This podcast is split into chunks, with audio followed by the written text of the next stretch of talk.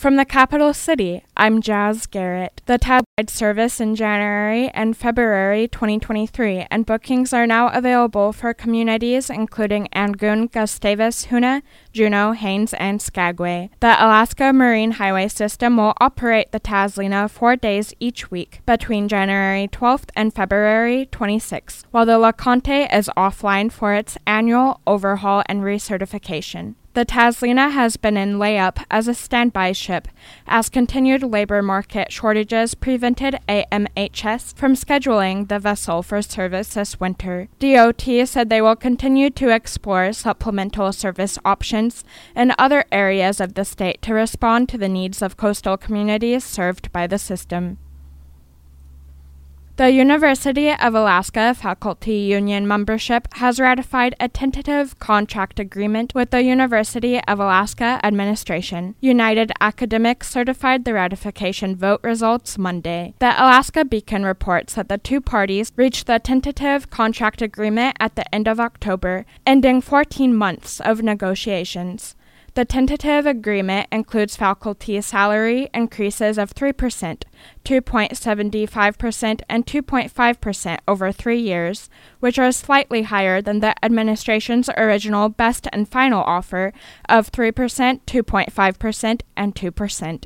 The contract is retroactive to July 1, 2022. To provide back pay for the salary increase, the university will request it as a supplemental budget item in the coming legislative session. About 50% of the union's 677 eligible voters, or 344 members, voted. Of those, 324, or 94%, voted to approve the tentative agreement.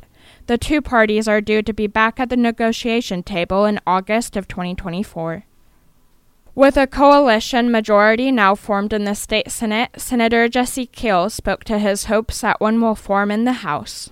There was a very optimistic um, statement yesterday put out by the current Speaker of the House, yeah. Louise Stutes. She's a Republican, um, and two um, rural legislators, um, and and oftentimes the Bush Caucus has been the swing, right? Those those remote rural folks who represent remote rural areas of the state. Um, they've decided who will be in power or how how strong that group will be, um, and they just expressed their shared commitment to working in in uh, across the party lines, um, and so I think that's that's hopeful. Kiehl broke down the outstanding recount and lawsuits that are still up in the air. There's a recount out there in one Anchorage race um, that is seven votes apart, uh, and and I think you're going to see that take up a few weeks. Right, the Division of Elections does not um, take half measures on these things. They are meticulous, and it takes time. Um, so you're going to see that take a couple weeks. There are a couple of lawsuits out there. I, you know, I don't have a law degree. Uh, I don't have inside insider knowledge. I'm not involved in them. I, I don't think either of those is going to result in a change um, in the winter. So um, I strongly suspect that the one recount, once wrapped up, will be the one thing that that gives the House a basis um, to know. Okay, here are all the legislators Alaskans have sent. Who's going to work together to determine the direction of the House, um, and and who's going to be the counterweight on that? Both very important, um, but I I am hopeful that we'll again have a, a moderate group um, that puts party labels aside uh, as we've been able to do in the Senate. Senator Jesse Kiehl. Two new pots of money totaling $20.5 million are now available to local communities through USDA's Wood Innovations Grants Program. The funding is from two new programs initiated through the bipartisan infrastructure law. The Wood Products Infrastructure Assistance Program aims to provide financial assistance to facilities that purchase and process byproducts from ecosystem restoration projects in areas at risk of severe wildlife, insect, or disease infestation. The Temporary Bridge Funding Opportunity Program aims to support the establishment of temporary bridge rental programs to minimize streambed disturbance on non federal and federal land. Applications are being accepted now through December 20th. Details and application forms can be found on the Wood Innovations website. It's time to get prepared for winter. We'll have details on that and other stories when News of the North continues. Stay tuned. You're listening to News of the North. Tom Mattice, the city's emergency manager, spoke to being prepared for this winter. We recognize that southeast Alaska gets diverse winter weather. Sometimes when winter storms approach, we might not see a barge for a week or two. So people should always have at least seven days of food at their home and always have a go bag packed in case something should happen at their home that includes their medications and prescriptions and other things like that. But most of the time, the barges come in and we're good. So it's the rest of the stuff we have to worry about icy sidewalks, too much snow, slick roads. Too much snow leads to avalanches and can also lead to mudslides. Mattice described a typical response of the city. We have a lot of search and rescue teams and we have a lot of responders that attend an avalanche event, whether that happens in the urban interface or in the backcountry. Most events start with a call to 911 and that's going to alert not only the police department but also the fire department. Fire department has special teams units which specialize in those kinds of things.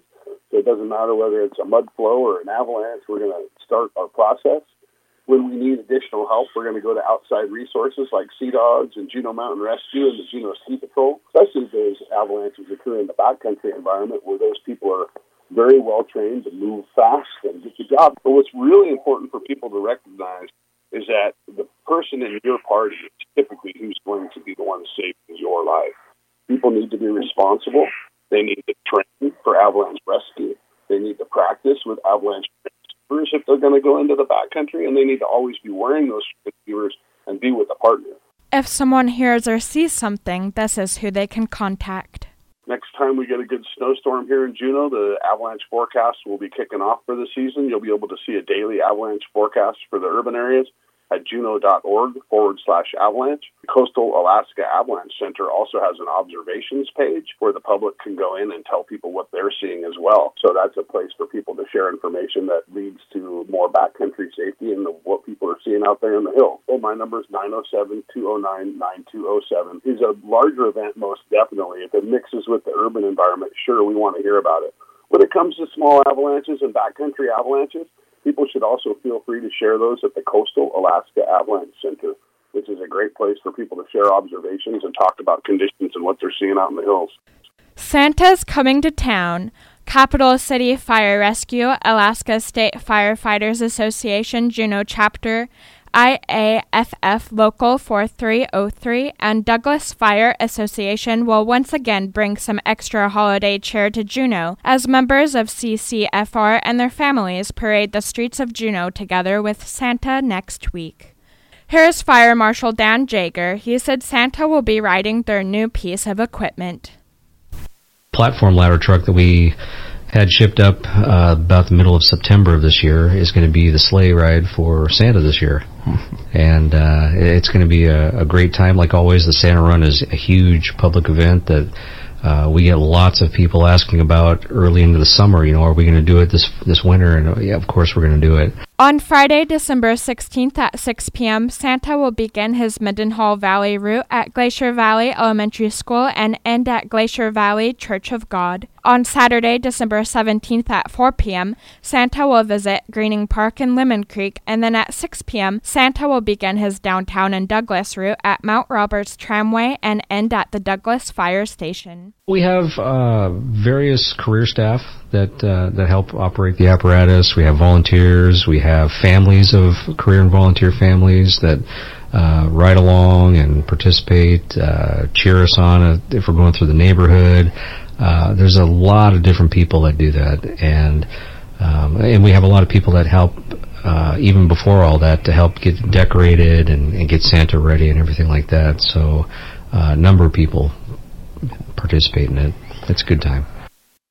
The Sitka Ranger District has selected a 14 foot Sitka spruce to be the next Together tree. Here is Sitka District Ranger Eric Garner. It's called the Together tree, and, and I don't think there's a more appropriate uh, title for it as, uh, you know, collectively as our community here in Sitka. Um, we are going to package that up and, and hand that off to the to the Coast Guard. But um, you know, we we working with a tribe. They will give us our Sitka tribe of Alaska. will will give a blessing to the tree before we take the tree. Um, we have got local youth and, and, and children making the ornaments, which we will package up uh, and send off with the Coast Guard. Um, and they will deliver both of those those items, the ornaments and the tree, uh, to the governor there in Juneau. Public Affairs Officer Paul Robbins talked about the history of the program. We looked at the fact that, you know, the Forest Service nationally provides a tree to D.C. every year. It's a big capital Christmas tree project. They throw a giant tree on an 18 wheeler and haul it out there, and it's displayed throughout the Christmas season. We figured, why can't we got a lot of beautiful trees here in Southeast? Why can't we do that for Juneau? We started that in 2017, and ever since then, we've been working with the state of Alaska, the Coast Guard, our rural communities, and the Alaska Native peoples to put it all together. And it's meant to highlight the important relationships that we have at all those different entities from federal, state, tribe, local, and how important that is to how we manage the forest resources across physical and legal boundaries here in Southeast. Garner said the tree will be transported to Juneau by the Ketchikan based U.S. Coast Guard cutter Douglas Denman. We are going to have uh, the cutting on the 8th. That's Thursday. We'll have the blessing, the cutting, and then the Coast Guard will be there with us. And so we'll package the tree together. Uh, we'll take it uh, to uh, their cutter. Uh, the um, the Douglas Denman, and they will deliver it and get to Juneau by the 10th. CBJ Parks and Recreation has started their third annual candy cane hunt downtown. The program has residents to go to the businesses and hunt for numbers on their windows. Lauren Vorali with CBJ Parks and Recreation Coordinator talked about that while on Capital Chat. This year, there's a total of 41 businesses participating. We're trying to come up with activities for the community that they could get out and about, um, support local businesses, but also stay, you know, within their household bubble and safe. So, but it's just a huge hit. We have hundreds of people participate. Um, our businesses continue to grow each year. We have over 40 businesses uh, participating. The deadline to submit the candy cane tracker is December 19th. It's at the front on our homepage, and you can download the tracker on your phone or you can print it out. Um, or you can email us and we can uh, mail a tracker for you. Um, so then you just take your tracker and you head downtown and you just start go- exploring um, all the businesses that are on the list and you look in their windows to match um, the candy cane number. It is a it is a number. It's not candy canes in a sh- you know some people are expecting to find like actual candy canes, but it's a it's a number with candy canes on it. She said in the past two years, more adults have participated than children, but it's open to all. We have, you know, some uh, toys for Imagination Station. We even got, you know, this is also not just for kids. We have a lot of uh, uh, prizes for adults. We got some wine got donated. Um, we have a ton of gift cards. Um, we had, I like was just taking pictures of some beautiful knives that Alaska Knife Works donated. Um, we just have so much stuff that we can't wait to pass out. We usually have around 15 to 20 winners each year. Never miss a story or a newscast at KINYradio.com. Now you're up to date. I'm Jazz Garrett for News of the North.